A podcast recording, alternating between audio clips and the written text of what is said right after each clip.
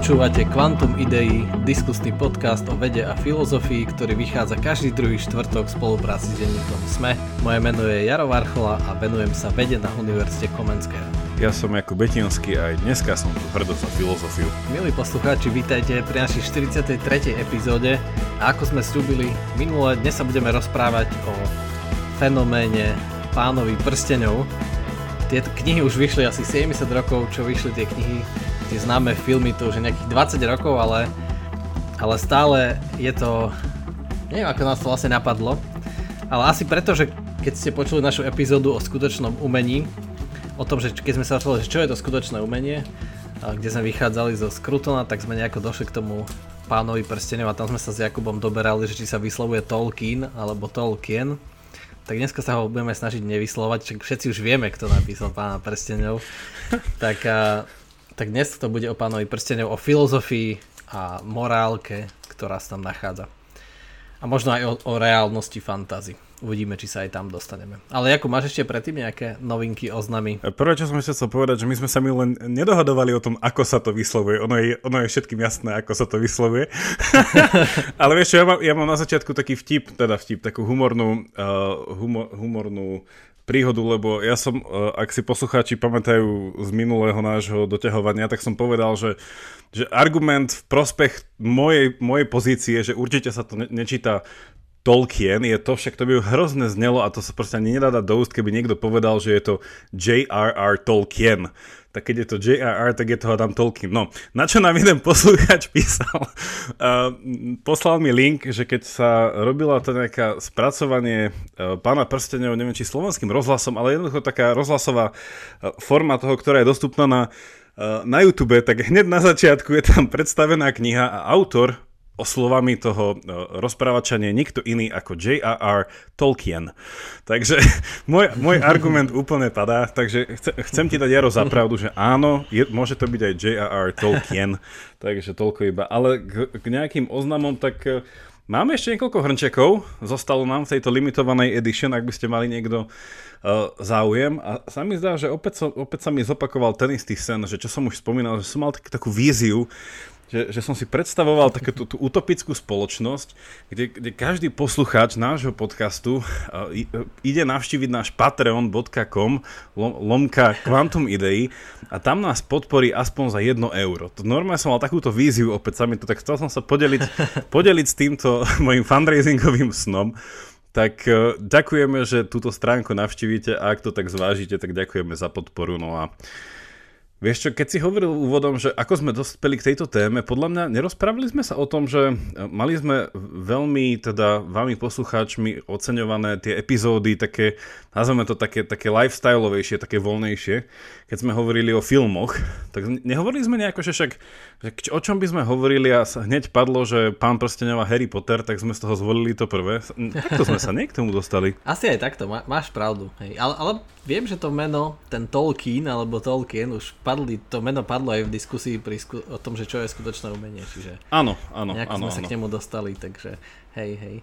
A tak pán prstenov to je niečo také celkom uh, svieže na tieto letné horúčavy si pozrieť, tak uh, môžete oživiť a, a pozrieť si znova.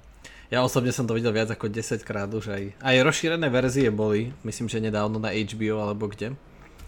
Že takto verejne dostupné, takže odporúčame. Ja som včera videl také pekné memečko k tomu.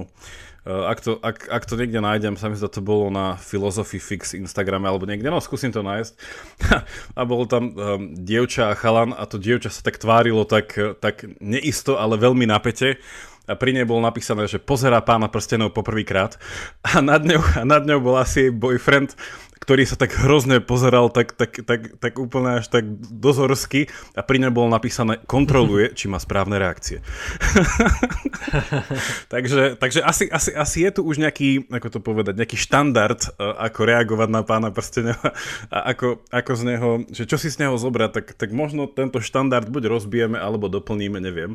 Ale ja by som chcel, Jaro, začať na teba takú úplne jednoduchú otázku, že pamätáš si, keď si sa prvýkrát dostal k tomuto dielu, že že kedy to bolo, ako, ako si to uh, prežíval, keď si to prvýkrát, neviem, dočítal alebo dopozeral? Áno, ja si, ja si to pamätám veľmi dobre a to, neviem, akože mal som, neviem, asi som bol 8 alebo nejako takto, neviem už.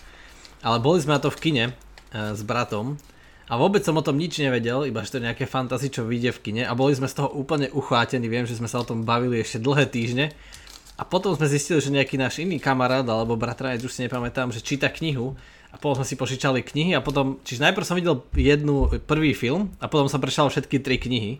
A až tak som videl uh, druhú, čiže je to také, že čo bolo skôr film alebo knihy, tak u mňa je to také medzi.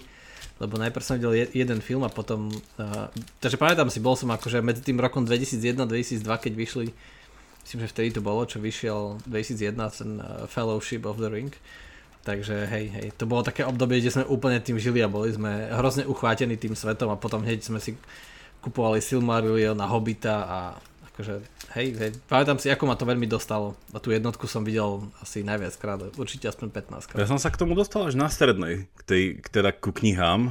Asi aj filmy vtedy akorát vychádzali, keď som bol na strednej. A doteraz si pamätám o úplne zážitok Kierkegaardovskej existenciálnej úzkosti, keď som bol v kine, keď som bol v kine, to sme sami zda boli, neviem, s bratom aj s otcom sme boli v kine a keď skončila tá jednotka, a to bolo normálne, to bolo proste, keď zomrel Gandalf, a proste, že, že to, spoločenstvo proste sa pohlo po takých pahorkoch a kráčali proste ďalej a bol taký zoom out, proste taký záber a potom, že titulky. A ja, že som sa úplne cítil zradený. Akože to bolo také, že jak môžu byť teraz titulky?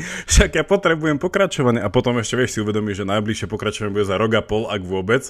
Si hovorím, že som, som tam ani nemal chodiť. Tak odtedy, odtedy, normálne som rád, keď počkám skôr, ako to všetko prejde, a potom si to pozriem na jeden krát, lebo ja som sa normálne, ja som sa vtedy cítil taký, no, bolo to, bolo to utrpné možno aby sme tak ešte povedali, že, že prečo to má niečo s filozofiou a prečo to dielo určite má hĺbku, tak jedna, jeden z takých argumentov môže byť aj samotná osobnosť uh, autora, ktorý, e, neviem či viete, ale bol uh, oxfordským profesorom a bol profesorom anglického jazyka. To už asi Jakub je lepšie, že myslím, že mal, že študoval viac nejaké stredovekú anglickú literatúru a veľa študoval staré jazyky anglické a tak ďalej a schádzal sa spolu s ďalšími kolegami, medzi ktorými bol aj známy C.S. Lewis v tej skupine Inklings, kde som to raz videl niekde preložené, že Atramentovci. To je tak vtipne preložené, že sa volali Atramentovci. tak, tak to vlastne tak naznačuje, že vlastne to bol taký, taký spolok jednak profesorov a jednak takých nádejných spisovateľov, z ktorých sa niektorí stali veľkí spisovatelia keďže sa volali Atramentovci, tak určite tam uh, mohol ukryť tú svoju uh, hĺbku a tie poznatky, lebo ich mal, lebo to bol veľmi, veľmi vzdelaný človek. Uh, tak ale vieme, Jakub, že ty si niekedy ešte na pravidelnej dávke mal také tri epizódy o pánovi prstenov a to bolo ešte dávno, dávno, pamätám, že keď to začínalo, keď si to rozbiehal, mi sa hrozne páčili tak uh, asi si mal na nej pozitívne reakcie, nie? Áno, jeden náš spoločný kamarát, ktorého nebudem menovať, mi po vypočutí jednej, to si tam pamätám, napísal taký feedback, že mal pritom mystický zážitok. tak, sa, tak, sa, tak sa doteraz sme, ale ne, nepovedal slovo mystický, ale na tomto podcaste najlepšie synonymum je slovo mystiše. Takže uh, pozdravujeme sama. Ale uh, áno, áno, ono normálne je, že Eh, ak by to poslucháči vás to zaujímalo, tak sú knižky, ja ich mám takmer všetky, keďže som sa tomu istú dobu celkom intenzívne venoval, že filozofia pána prstenov. A tak sa to vlastne volá, dáme to potom do popisu dávky aj popisu dávky. do popisu tejto epizódy dáme aj odkazy na tie uh, epizódy podcastu Pravidelná dávka, kde som sa tomu venoval, tej filozofii pána prstenov. Uh, hej, že ono je, to, ono je to vlastne že úžasné, že tým, že to, toto dielo je v podstate... No mohli by sme začať tým, že on Tolkien uh, to nikdy uh, nenapísal ako trilógiu. Uh, že ono je to taký, taký funny story, že uh, ak niekto si... A určite si kúpte aj jeho životopis už preložený aj do Slovenčiny. Že ono, uh, naozaj my dneska žijeme už trošku... Ale ktorú verziu?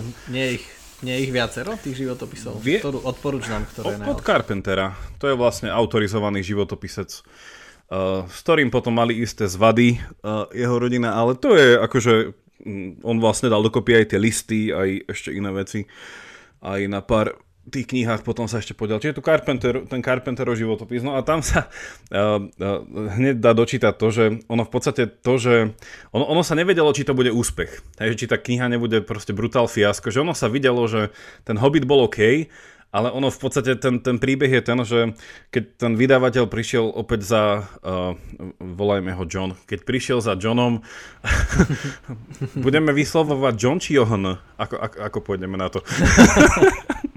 No. Neviem, teraz si vypočuť ako slovenský rozhlas to vyslovuje. Ja, to, to.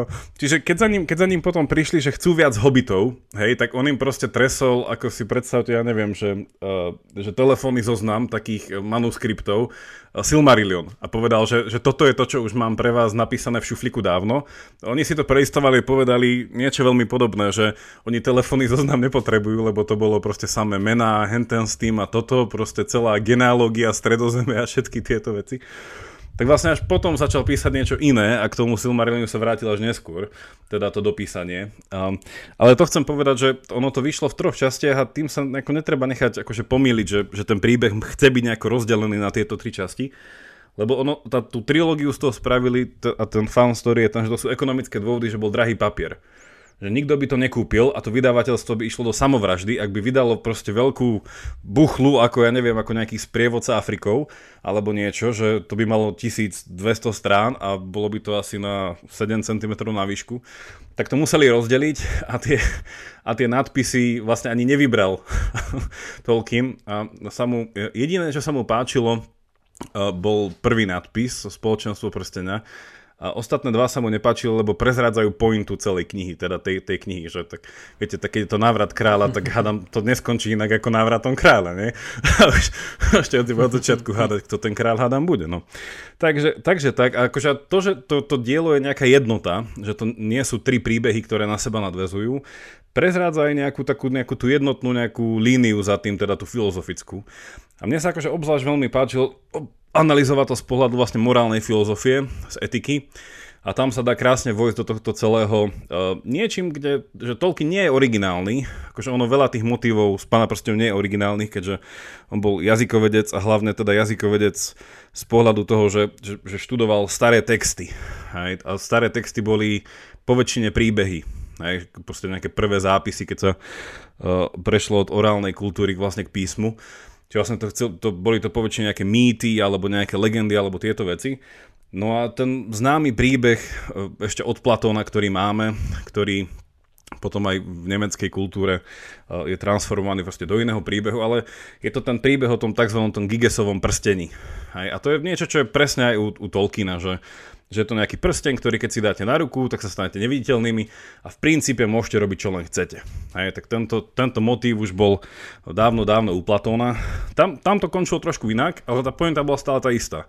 Že vlastne je to tá otázka toho, že či vlastne existuje morálka v zmysle takého toho pýtania sa, že môžem spra- mohol by som žiť akokoľvek chcem, ak by ma nikto nevidel, v zmysle toho, že by neexistovali žiadne žiadna zodpovednosť alebo následky môjho konania, že, že bol by to dobrý druh života, alebo na druhej strane, či potrebujeme niečo ako spravodlivosť, ako nejaké, ja neviem, nejaké právo, ako nejaký druh proste dobra, ako nejaký druh zla, alebo či je to všetko proste, neviem, že úplne že relativistické. No aj v tom príbehu Platóna uh, to bolo také, že, ten, že, že tam to bolo ešte extrémnejšie, lebo to bol kratší príbeh.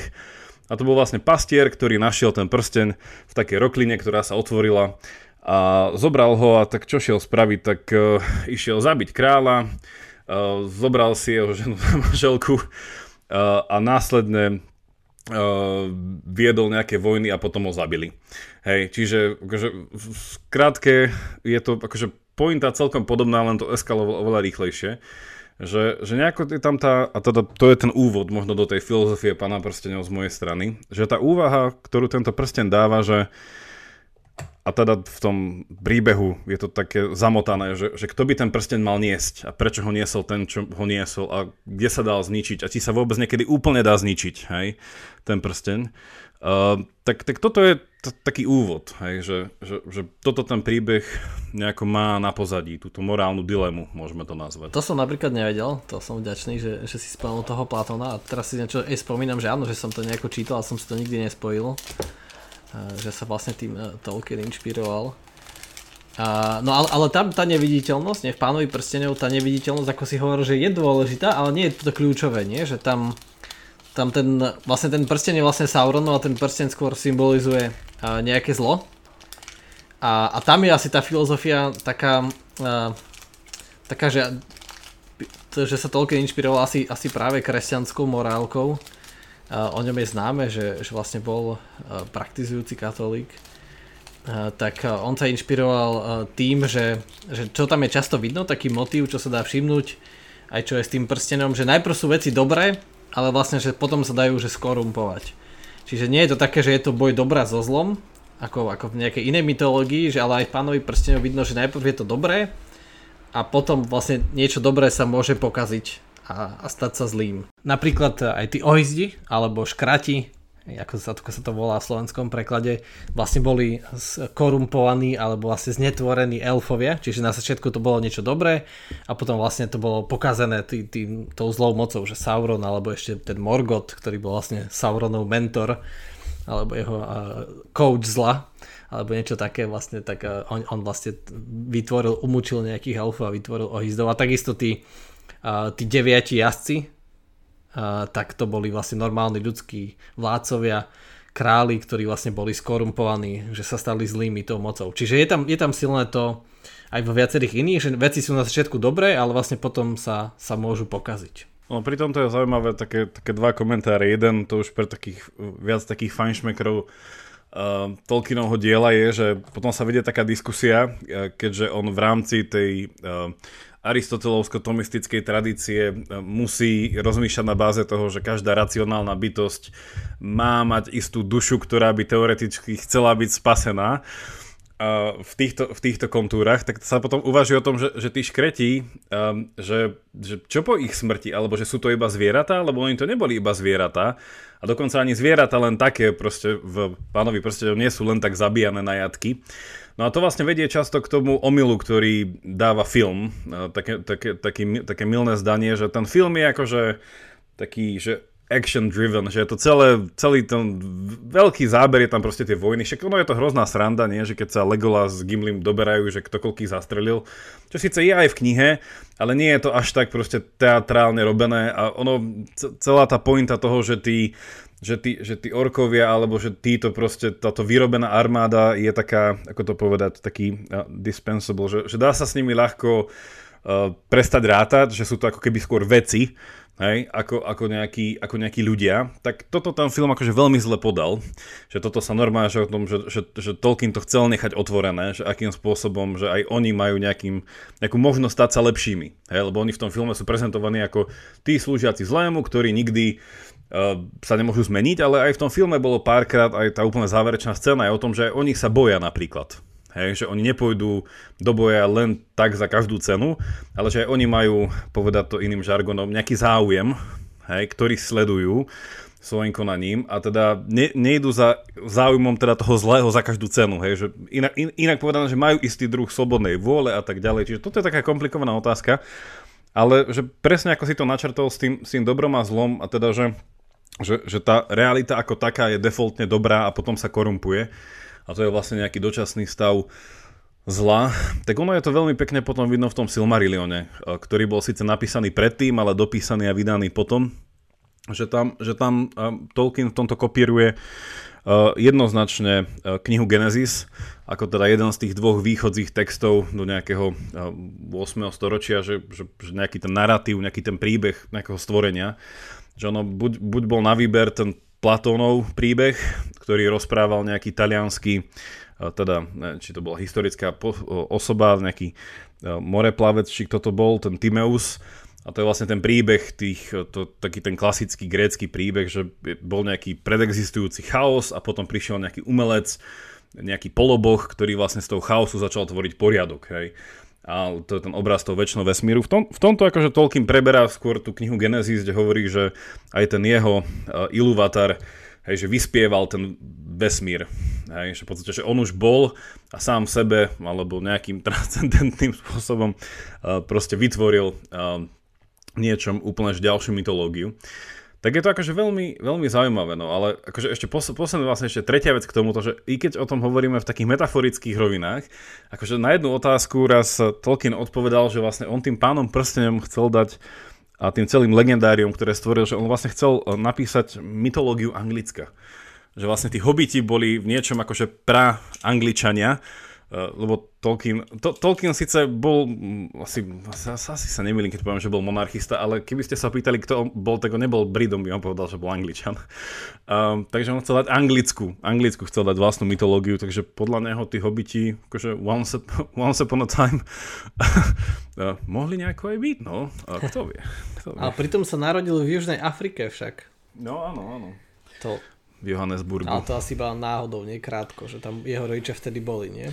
Áno, keďže to bola britská kolónia, takže tam bolo veľa. Jeho otec bol plukovník, takže boli tam takzvané, neviem ako je to po slovansky, boli tam stationed. Boli tam uh, poslaní. Nejakým, slúžil tam, áno, slúžil. Ustan- slúžil, ustanovený. Slúžil tam. Slúžil. Mal tam stanicu. a...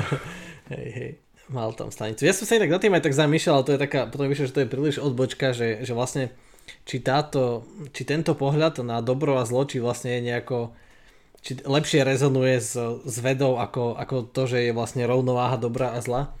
Ale neviem, tak mi to tak prišlo, že vlastne vieme, že aké sú napríklad, že keď je život, že biologické procesy ako fungujú, že ako sú nastavené, tak keď sa niečo, tak to tiež skôr vnímame tak, ale teraz, či sme tak nastavení to tak vnímať, alebo čo tak je, ale sme skôr nastavení vnímať to tak, že sa to pokazí.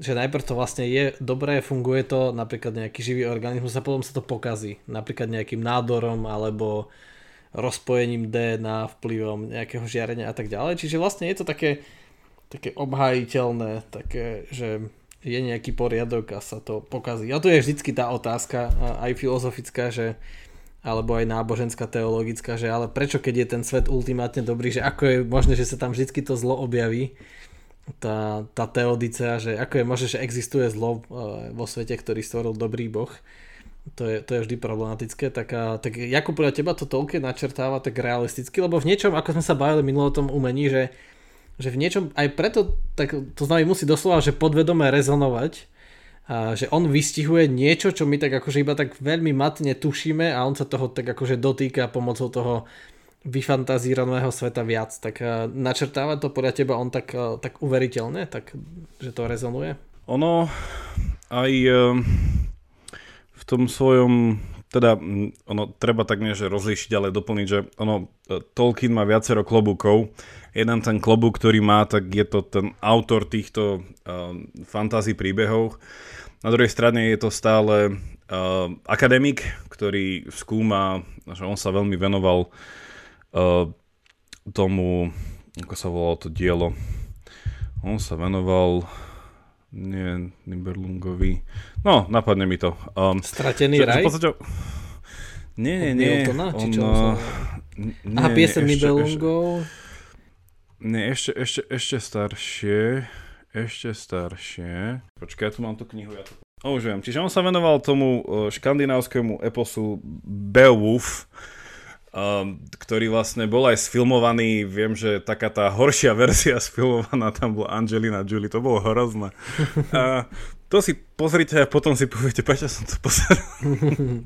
a potom mi napíšte, ako veľmi ľutujete, že nás počúvate a naše odporúčania. Čiže akože on, on robil ako taký že akademický výskum na, na tomto príbehu v zmysle tej nejakej interpretácie a teda prišiel k nejakému záveru, že ono to skôr bolo napísané nejakými uh, sa mi zdá, ak teraz dúfam, že to úplne idem od veci, že nejakými írskymi mníchmi, ktorí vlastne v tom príbehu chceli akože zachovať nejaké, nejaké kanonické učenie proste pohľadu na spoločnosť. Akože úplne to bolo, že, že on sa píplal v takýchto veciach. No a tým pádom on, on sa aj teoreticky venoval, že príbehom. Hej, nie iba, že písal príbehy.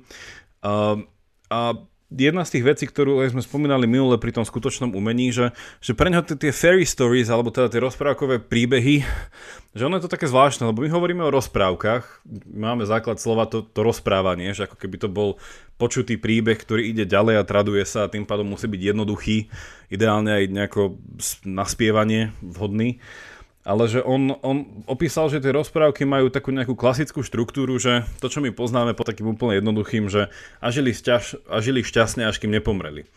Že on vlastne čo hovoril, že, že v čom sú tie rozprávky, v podstate to, čo sme nazvali, že, že sú tou skutočnou pravou imagináciou, že nám pomáhajú sa pozrieť na svet ako taký. A toto je akože v kontexte tej metafyziky, ktorú sme teraz načrtli v tom pohľade na dobro a zlo, že on vymyslel ten termín, že takzvaná, že um, ako to bolo, uh, že EU, ako to bolo, EU tragédia, že, že zvykli vlastne príbehy končiť uh, tragicky a on vlastne tam dal, že, a, a tie jeho príbehy z toho plné, že, že on príbeh má na konci vždycky nejaký e, náhly radostný zvrat. Hej, že vlastne, že radostný v zmysle, že ako keby na poslednú chvíľu sa to zlepší, ale nie je to ten druh e, nejakého Deus Ex Machina, že zrazu príde proste Wonder Woman, hej?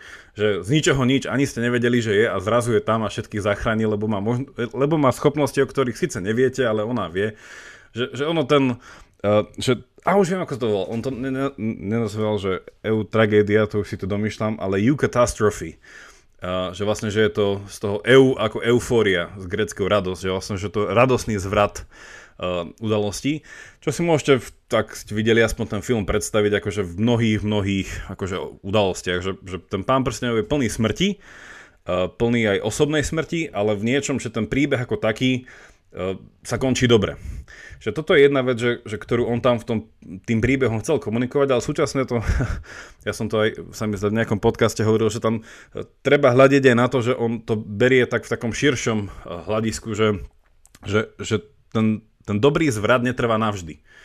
Hej, že to je proste niečo podobné, čo bolo aj pri Odiseovi, v Odisei, alebo tak, že, že ono keď čítate ďalej, neviem, či to bolo či v nekonečných príbeh, nedokončených príbehov, alebo či to ešte bol aj v návrate kráľa, ale je tam v podstate dovetok toho, že ono na konci, uh, aj keď už mal Aragorn teda deti a to kráľovstvo sa nejako vrátilo do toho pôvodného, tak opäť sa proste ten duch toho Saurona vrátila, opäť proste tam nastala korupcia a opäť sa to celé otočilo a opäť bolo treba bojovať ako keby opäť, hej. Že tým niečom, že keď som hovoril, že ten pán proste má byť akože taký, že pseudohistorický, tak, tak ono to chce byť aj vysvetlením, ja neviem, prvej, druhej svetovej vojny alebo nejakých proste konfliktov, že, že ono stále tu bude nejaký konflikt, ale tá nádej, ktorú tým príbehom chce dať, že, že ale skončí sa to dobre.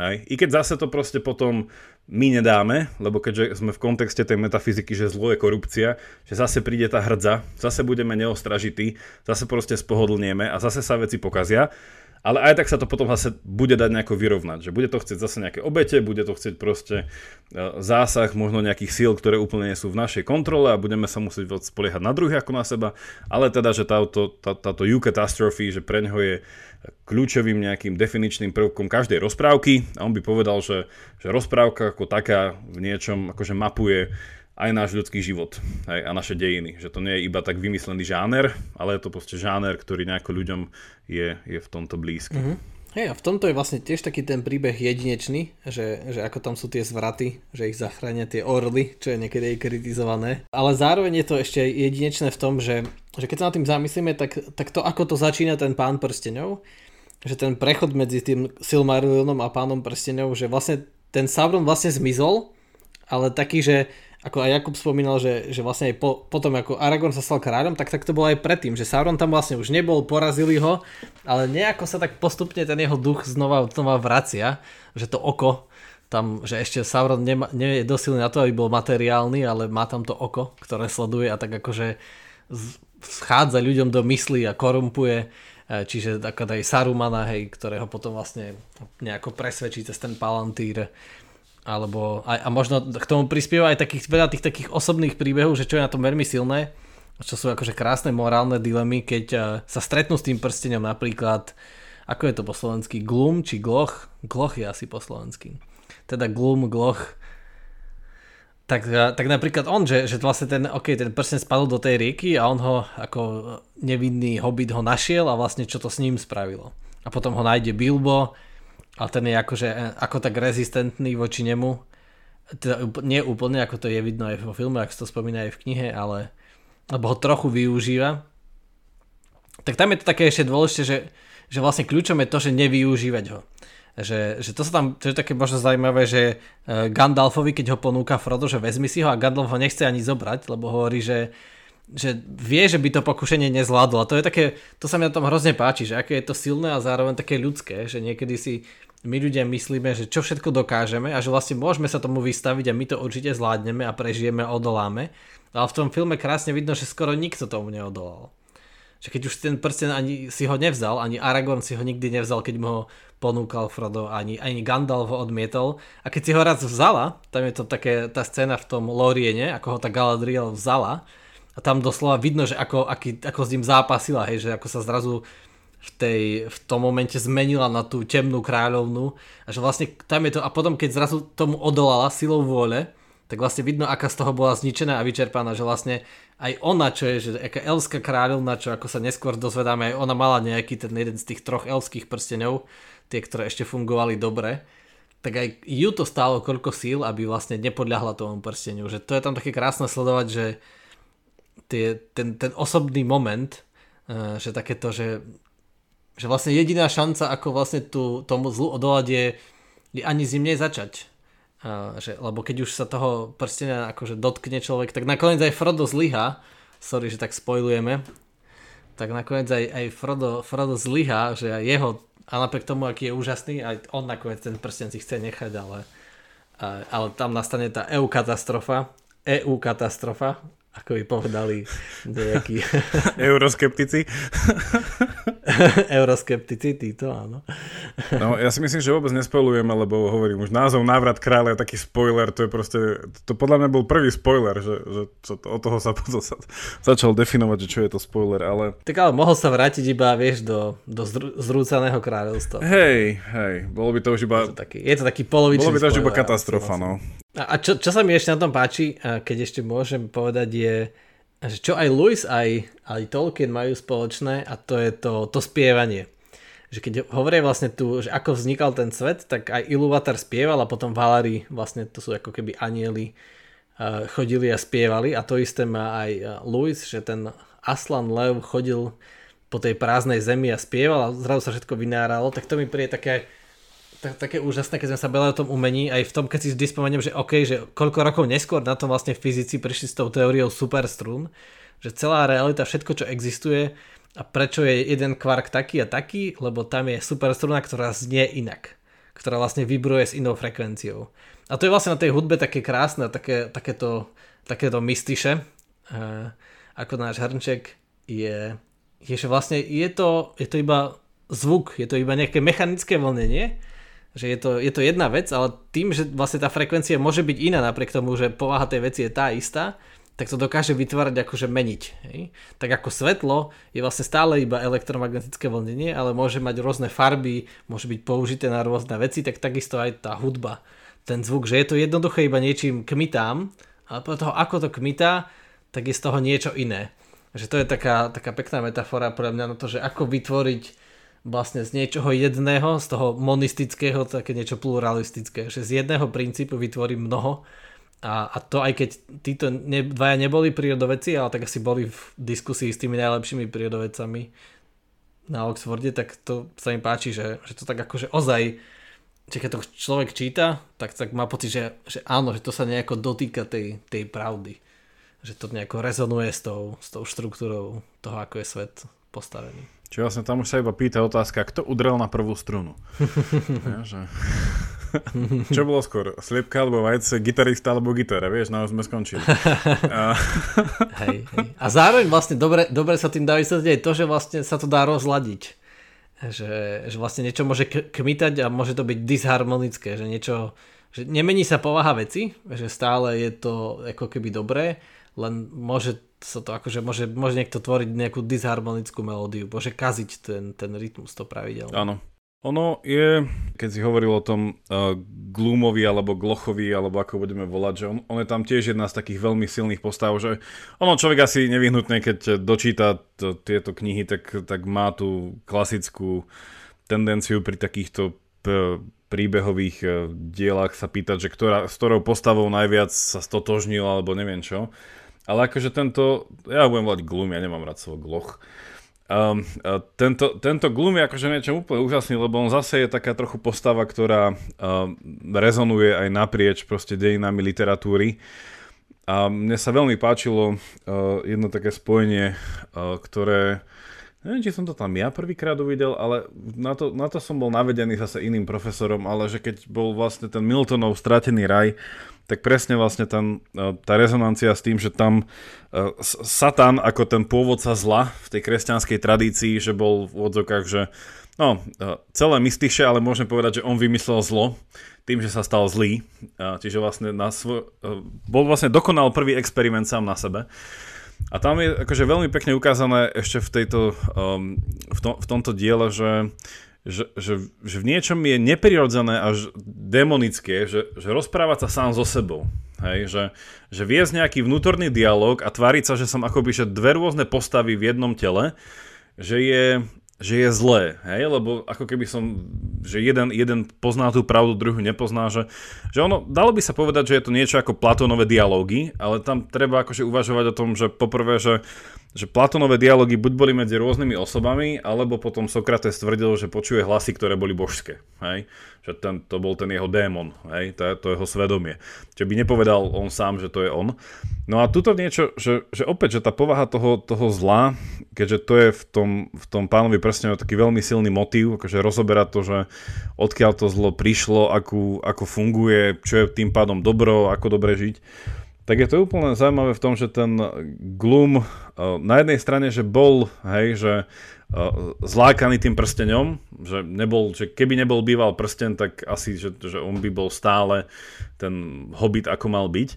Ale že to, čo jeho úplne zmenilo, je, že, že získal že rozpoltenú osobnosť. A, a to mi príde, že ako taký, taký stereotyp že zlého človeka, v zmysle toho, že, že človek, ktorý vedie zlý život, že, že, že, že človek, ktorý klame sám sebe. Hej, že je to človek, ktorý že vedie tento dialog hej, a už nevie v istom bode rozpoznať, že ktorý z tých dvoch hlasov je on. Hej, a samozrejme, že môže tam byť ešte viacej hlasov, nielen dva. Ale že toto mi prišlo akože fascinujúce na takú psychologickú analýzu uh, seba sa, že, a toto sa mi spája s, s, s, s iným uh, autorom, tentokrát už iba filozofom, s Ludvíkom Wittgensteinom, ktorý vlastne mal taký, tak, taký zásadný argument tiež vlastne v, v polovici 20. storočia, keď aj Tolkien toto dopisoval, kde vlastne hovoril, že význam vlastne nášho jazyka je, je, verejná záležitosť. Že my si nemôžeme nahovárať, že existuje súkromný jazyk. Hej, že, a to by sa dalo akože preložiť až do tej miery, že neexistuje uh, garantovaná súkromná pravda. Že síce my sa jazyk naučíme mm, od rodičov a od nejakej komunity a potom s ním vieme fungovať, ale to neznamená, že už sme, že keď už ten, ten jazyk natoľko nejakým spôsobom zmákneme, že, že do nekonečna budeme my garantom jeho zmysluplnosti. Že zase, aby sme videli, či niečo, čo si myslíme je pravda, tak musíme tú pravdu proste testovať v nejakom tom verejnom fóre tej komunity. A tam sa zase zušľachtí a uvidí sa proste, že či, či je to pravda alebo nie. A pri tom Glochovi mi to úplne príde krásne, že on aj po takej filozofickej stránke, že, že úplne zmysluplnosť sveta prebral do svojho súkrom, do súkromna, Hej, že úplne sa proste zatvoril nejakému, že on aj keď sa rozprával s druhými, tak on ich nepočúval, že, že on si išiel stále to svoje, hej, že a potom sa mu čudovali. A mal také chvíľkové také comebacky. A keď mal ten comeback, tak sa vlastne z neho stal opäť jeden hlas. Hej, bol to, že jeden človek a potom zase sa rozpoltil. A zase sa... Čiže akože také, že, že nehovorím, že nerozprávajte sa sami so sebou a nerobte si nejakú seba reflexiu alebo tieto veci, ale že ultimátne, že vedte dialog s inými ľuďmi. Že, že to je to, kde človek naozaj rastie a spoznáva sa. Že, že, že z vlastnej skúsenosti, že keď sa to môže zdať, že však ja budem taký ten dekartovský filozof, ktorý preleží do bedia v posteli a proste bude rozmýšľať, že či teda je alebo nie je, čo je síce fajn, ale Viete, ako no. Čiže, čiže to, to, toto mi prišlo, že ten, že ten Gloom je akože úplne že fantastická postava na, opäť, či už na nejakú morálnu filozofiu, alebo nejakú nejakú morálnu psychológiu, že je to veľmi, veľmi, veľmi podnetný týpek. Uh-huh. A teraz na mňa budeš hrdý, Jakub, lebo ja tu tiež nesiem nejakú etymológiu, čiže niečo o slovách. Lebo, uh, poďme na to. lebo, lebo je známe, že Tolkien sa okrem, okrem kresťanskej morálky a, a platonovskej filozofie inšpiroval aj norskou mytológiou.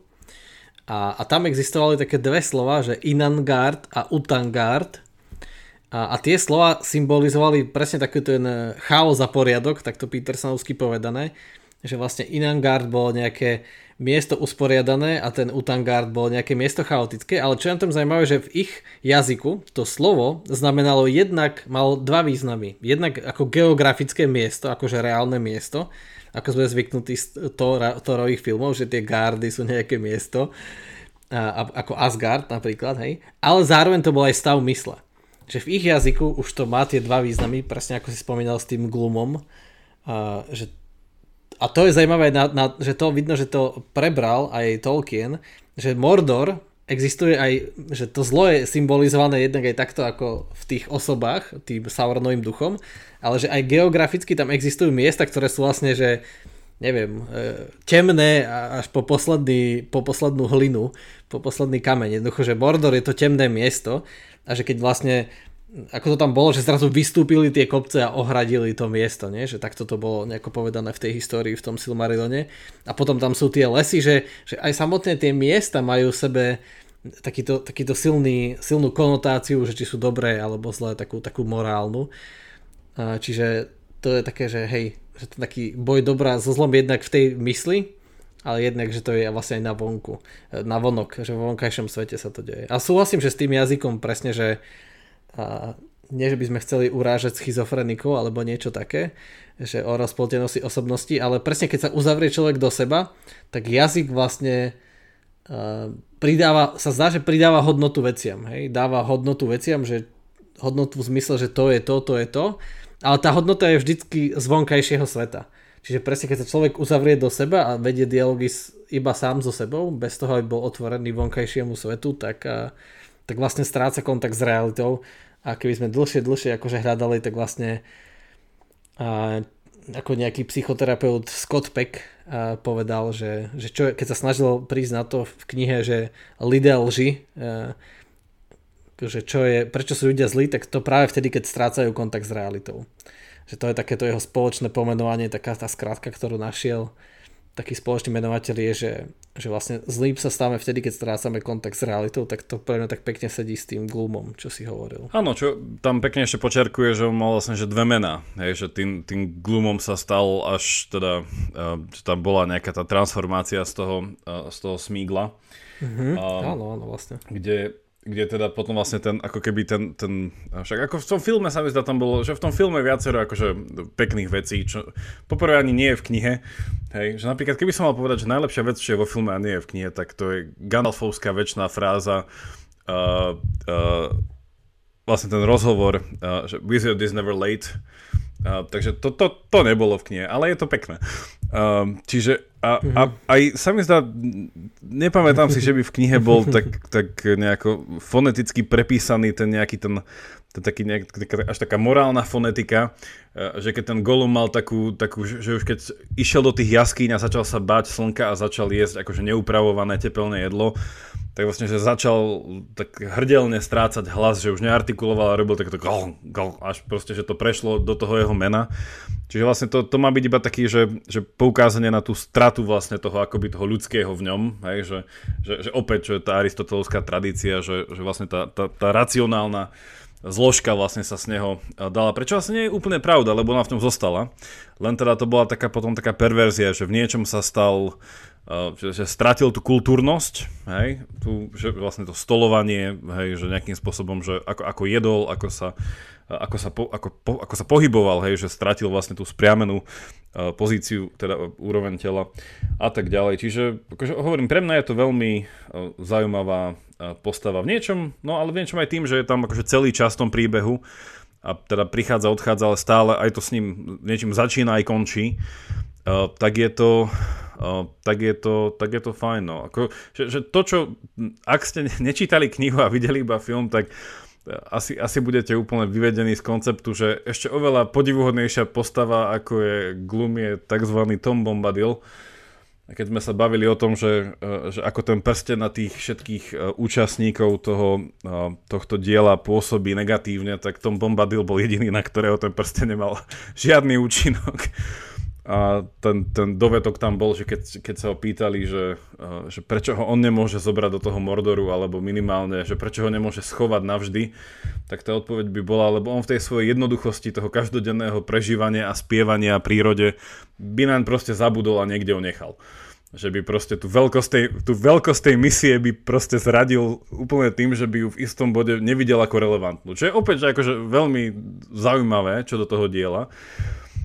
Aj táto postava, aj, aj, aj to, že ona sa v knihe akože objavuje hneď na začiatku úplne, že to je o tom, ako hneď ako opustili kraj, tak vlastne stretajú Toma Bombadila ešte predtým, ako sa dostali do toho skákajúceho poníka, či jak sa volal ten, jak sa volal tá krčma.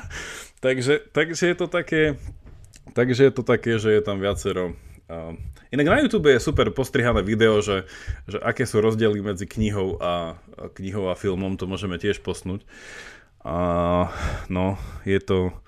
Kazí ten film tu predstavu. Akože ten film je super v mnohých aspektoch, ale taký ten celistvý, takú tú, tú, tú, tú Tolkienovskú filozofiu uh, nie až tak úplne, úplne nesie. Ale uvidíme, bude seriál nový teraz, kto to ide robiť? Amazon? Či kto ide robiť? Asi Amazon to chcel robiť. Tak som, ak som zvedavý. Dúfam, že z toho spravia takú istú frašku ako z Hobita, ten film. Ale ja neviem vlastne, že to sa bude, to sa bude prekrývať úplne s knihou, že to bude te, ten istý timeline, alebo to bude... Netuším. Tam bude niečo, čo vlastne také domyslené, čo bolo predtým, alebo potom? To neviem vôbec. Hej, hej, ne, neviem, neviem. Ja len opäť také memečko, ktoré sa mi s týmto spája. Ja už si nepamätám tie mená, ale čo boli v, v Hobbitovi vo filme vymyslený ten, ten trpaslík a tá elfská bojovnička. Nevieš, ak sa volali? Tí, čo sa o seba zalúbili, ten love story. Tak... No ten trpaslík bol aj v knihe, len, len tá elfka tam nebola. Tak bol také memečko, že sa mi zdá tá uh, elfka v takej slabej chvíli rozmýšľa, že, že kto som? a vedľa tam bol taký obrázok na ktorý hovorí, ani ja ťa nepoznám. a, tak to sú, tak to sú už potom také tie uh, smrťáky. No. Hej, hej, ale hej. hej určite, určite knihu odporúčame, uh, lebo akože ja musím priznať, že mne sa druhá a tretia časť už páčili menej filmu, že už sú viac také akčné a a pre mňa tam režisér už si prekrutil nejaké aj celkom kľúčové veci. Ale akože stále uh, celkovo je to výborný film, ale, ale predsa už, je, už, mi, už mi vadilo, keď som tie knihy prečítal, že to nie je tak ako v knihách, ale ozaj v tých knihách je, je viac taká filozofia aj, aj taká, taká atmosféra vytvorená tým, že oni v tej knihe hrozne veľa spievajú. Že, je tam, že keď niekde kráčajú a niekde sa putuje, tak oni tam vyťahujú také tie spevy, básne, ktoré vlastne tak viac budujú takú tú mystickú, historickú atmosféru, že čo sa všetko odohrávalo a viac tomu dodávajú takú, neviem, tak, takú, takú príchuť toho, toho, čo sa tam deje, že to tak vyfarbujú. Podľa mňa to je, tá kniha je úplne úžasná, že je, je, to, je to také skutočné umenie v tom, že, že mnoho z toho som nepochopil, ale človek cíti, že, že wow, že tu sa na týchto stranách deje niečo úžasné, aj keď niekedy nestíham akože zachytiť, čo je vlastne pointa tej, tej básne toho spevu, ale, ale človek cíti, že sa tam niečo deje. Takže je to, je to určite úžasný, úžasný svet, ktorý vytvoril. Ja sa tak musím priznať, tak trošku sentimentálne dám taký zážitok, že, že keď som bol v Oxforde, tak na jedné dušičky som mal tú čest, že som boli zapáliť sviečku s kamarátmi na, na Tolkienovom hrobe. Je to taký nenápadný, skromný, ale a bolo tam veľa sviečok, samozrejme ľudia tam chodia a bolo tam aj vidieť také papieriky a, a ľudia tam tak písali, že, že vďaka, že zmenili ste mi život, alebo že vaše knihy ma zachránili. Čiže boli tam a, také, také papieriky položené pri jeho hrobe. A je tam ozaj napísané na tom jeho hrobe, kde je pochovaný s manželkou, že Beren a Lutien čo je tiež príbeh. Ono, neviem, či, sú, či sa to zdá iba mne, ale poslucháči mi to potom potvrdia. Zdá sa mi, že čím ďalej sa rozprávame, že ten tvoj Tolkien sa tak začína pripodobať tomu Tolkien a potom tam vrazíš to je na konci, ale už vidím tam nejakú tú, tú eu, eu, eu katastrofu tam vidím. Normálne možno to dnešné nahrávanie bude mať nejaký radostný zvrat, že ty sa úplne prirodzene pomýliš a povieš Tolkien z toho. Ale, ale ja sa musím priznať, keď už hovoríš príhody s cintorínom, a choďte inak, to bol pôvodne poľský cintorín, e, pretože v Oxforde bolo hlavná, teda ako asi po väčšine v Európe, hlavné teda čo do eh, ľudí pracujúcich v iných krajinách, katolíci sú Poliaci, takže vlastne eh, zase eh, Louis ako anglikán je pochovaný pekne pri malom anglikánskom kostolíku, ale teda Tolkien je trošku uh, mimo centra mesta, čiže no každopádne, mne sa raz tam podarilo byť vymknutý na tom cintori. Normálne ma tam vymkli, som tam bol až teda do večera, ja si myslím, že ako fajn, však budem tam a potom prídem brána zavretá, tak som tam musel volať na nejakú centrálu, aby ma prišli vyslobodiť. A inak, inak nie je to, akože keď, keď vás, toto je taká rada do života, keď vás tam vymknú, tak normálne sa tá brána dá otvoriť znútra, je tam také tlačítko biele, ale ono je tak schované z druhej strany. Takže to neviete, ak, pokiaľ vám to nepovedia. Takže je to úplne, som bol z toho milo prekvapený, že ak jednoduché sa od niekiaľ dostať, len potrebuje vám to niekedy niekto povedať. A, takže, takže hej, ten, ten, ten cintorín má svoje čaro. Tak ale Jakub, ja keď som tam bol, ja si nepamätám, že by tam bol až taký vysoký plot, ale zase máš pravdu, keď sa dá zavolať a ti povedia, že je tam tlačítko, tak vlastne je to, je to v niečom asi asi slušnejšie, tak ja mám asi iba také spôsoby, že, ja, že prečo si nepreskočil plot, vieš, že prečo si niekam volal, že keď ťa niekde vymkli. Takže. Ako, to, ako to povedať, ja som, ja som ho dvakrát aj skákal. len, len akurát, išli, len akurát išli ľudia, tak som sa hambil, tak som z neho zliezol. Aha. A potom z druhej strany už bol, no každopádne, bolo to, bolo to, bolo to dobrodružné. Ale hej, takové nakoniec to, to, to biele tlačidlo, to bola tá EU katastrofa. Vieš, to bol ten radostný zvrat. To bolo to biele tlačidlo. To bol veľmi radostný zvrat.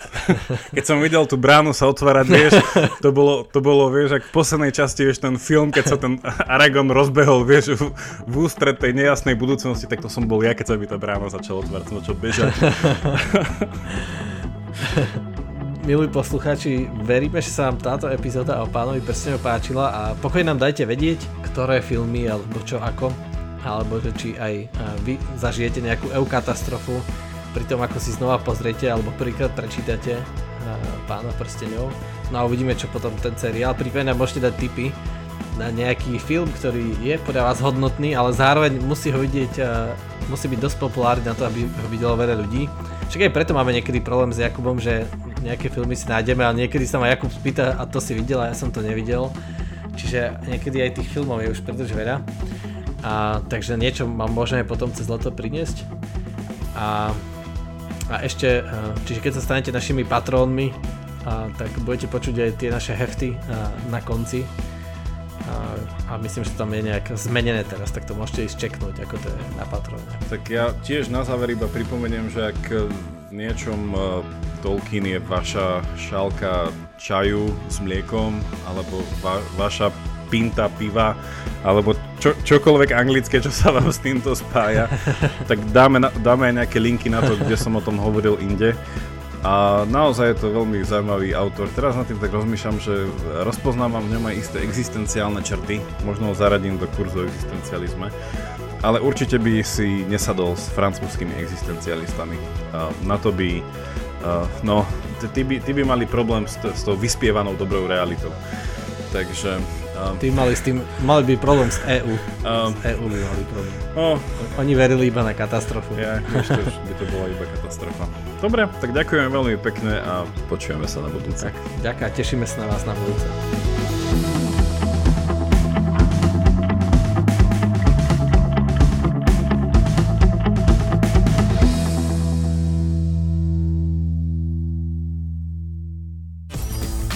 Čo sa potrebujeme naučiť, aby nás umelá inteligencia neobrala o prácu? Ako prelomili Kočnerovú trému? A na čom najviac zarába Apple? Ja som David Tvrdoň. A ja som Andrej Podsúbka každú sobotu v podcaste Klik s Davidom rozoberáme nové správy o technológiách a sociálnych sieťach. Náš podcast Rodiny Sme nájdete na sme.sk lomka klik alebo všade, kde sa dajú počúvať dobré podcasty. Každú sobotu.